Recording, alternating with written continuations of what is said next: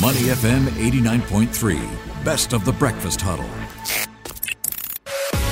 The Breakfast Brief on Money FM 89.3. Money FM 89.3. Good morning. It's the Breakfast Huddle. Elliot Danker, Bharati Jagdish, and Ryan Huang with you. Let's take a look at some headlines that investors will be paying attention to today. Mm. The OCBC SMS phishing scam still making headlines. Some good news for victims. Uh, also, some measures to help protect banking customers in the future. What can you tell us, Ryan? Yeah, so good news for those who are victims of the recent SMS phishing scam. So it turns out OCBC has made a commitment to make full goodwill payouts to all affected customers. So we are talking about nearly 470 victims to the tune of $8.5 million. So all of them will get money back. And the bill being paid by OCBC as this saga continues to unfold. So far, more than 100 victims have received payments, so that's up from around 30 from Monday, and this will progressively continue as the bank reaches out to all affected customers, and they say this will be done by sometime next week. Mm.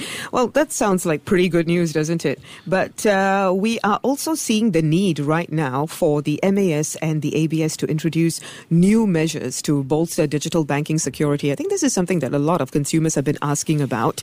Can't you just help prevent all of this? Yeah, Bharati, so this is far from blowing over. So you have a lot of conversations to be had around security, around implications, and you know who is supposed to step up in this um, entire episode. So the regulators, the MAS, and the Association of Banks in Singapore, um, both of them in consultation, consultation have put in place more stringent measures for the banks to implement in the next two weeks. So it's a mm. slew of measures to be done in this short time frame. So this includes the removal of clickable links in SMSs and emails that they send to retail customers. So that's great because it now is very clear if anything is clickable that comes through from a supposed bank, it's not official mm. because it will now be stopped and that prevents any possible potential scams from happening if you click on a fake website, for example.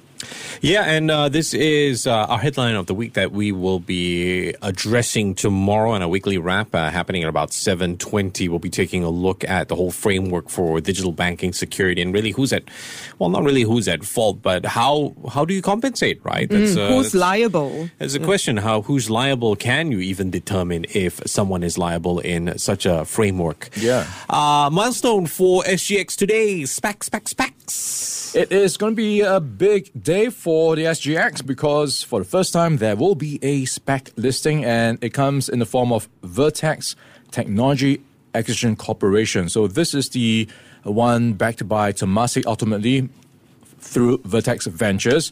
So they are seeing already quite strong interest. The public offer tranche 36 times oversubscribed. So that mm. is going to be trading at 2 p.m. today. So look out for its debut and it is um, starting at five dollars a piece. At least that's what's offered. Eleven point eight million units at five dollars a piece, and the international placement tranche of eleven point two million units was eight point eight times subscribed. So to give you a bit of color mm. of what this will eventually target, so the SPAC will be a bit of a shell company for at least the next two years or it has time frame for the next two years to look for a merger, and what they will be focused on looking out for will be a target business in one of six sectors artificial intelligence, cybersecurity, consumer internet and technologies, financial technologies or fintech, autonomous driving and new energy vehicles, or biotech. So, one of those big promising startups that could be the next big thing. Mm. However, some analysts have brought up the issue of investor education when it comes to investing in SPACs and things mm. like that, right? Also knowing more about the process too.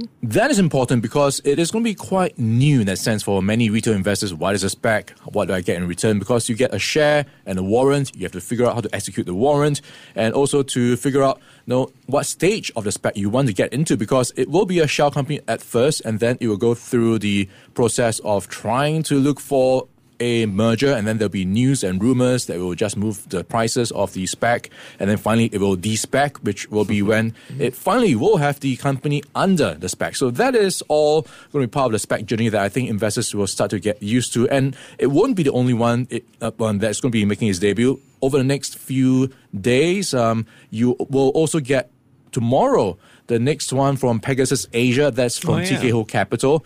And then in time to come, Novo Tellus. And this could pave the way for even more startups to get listed on the SGX. And, you know, in time to come, maybe we will get that tech look for the SGX. Uh, and this has been a large criticism, especially during the time of the pandemic, where Singapore kind of missed out on the uh, riding the tech wave. Um, this has always been a main point of competition between Singapore's financial market and Hong Kong's financial Hmm. market.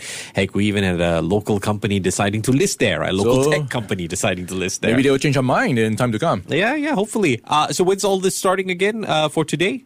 Today, 2 p.m., look out for the debut of Vertex Technology Acquisition Corporation. All right, that should be quite exciting. Thank you very much, Ryan Huang. To listen to more great interviews, download our podcasts at moneyfm893.sg or download our audio app. That's A W E D I O.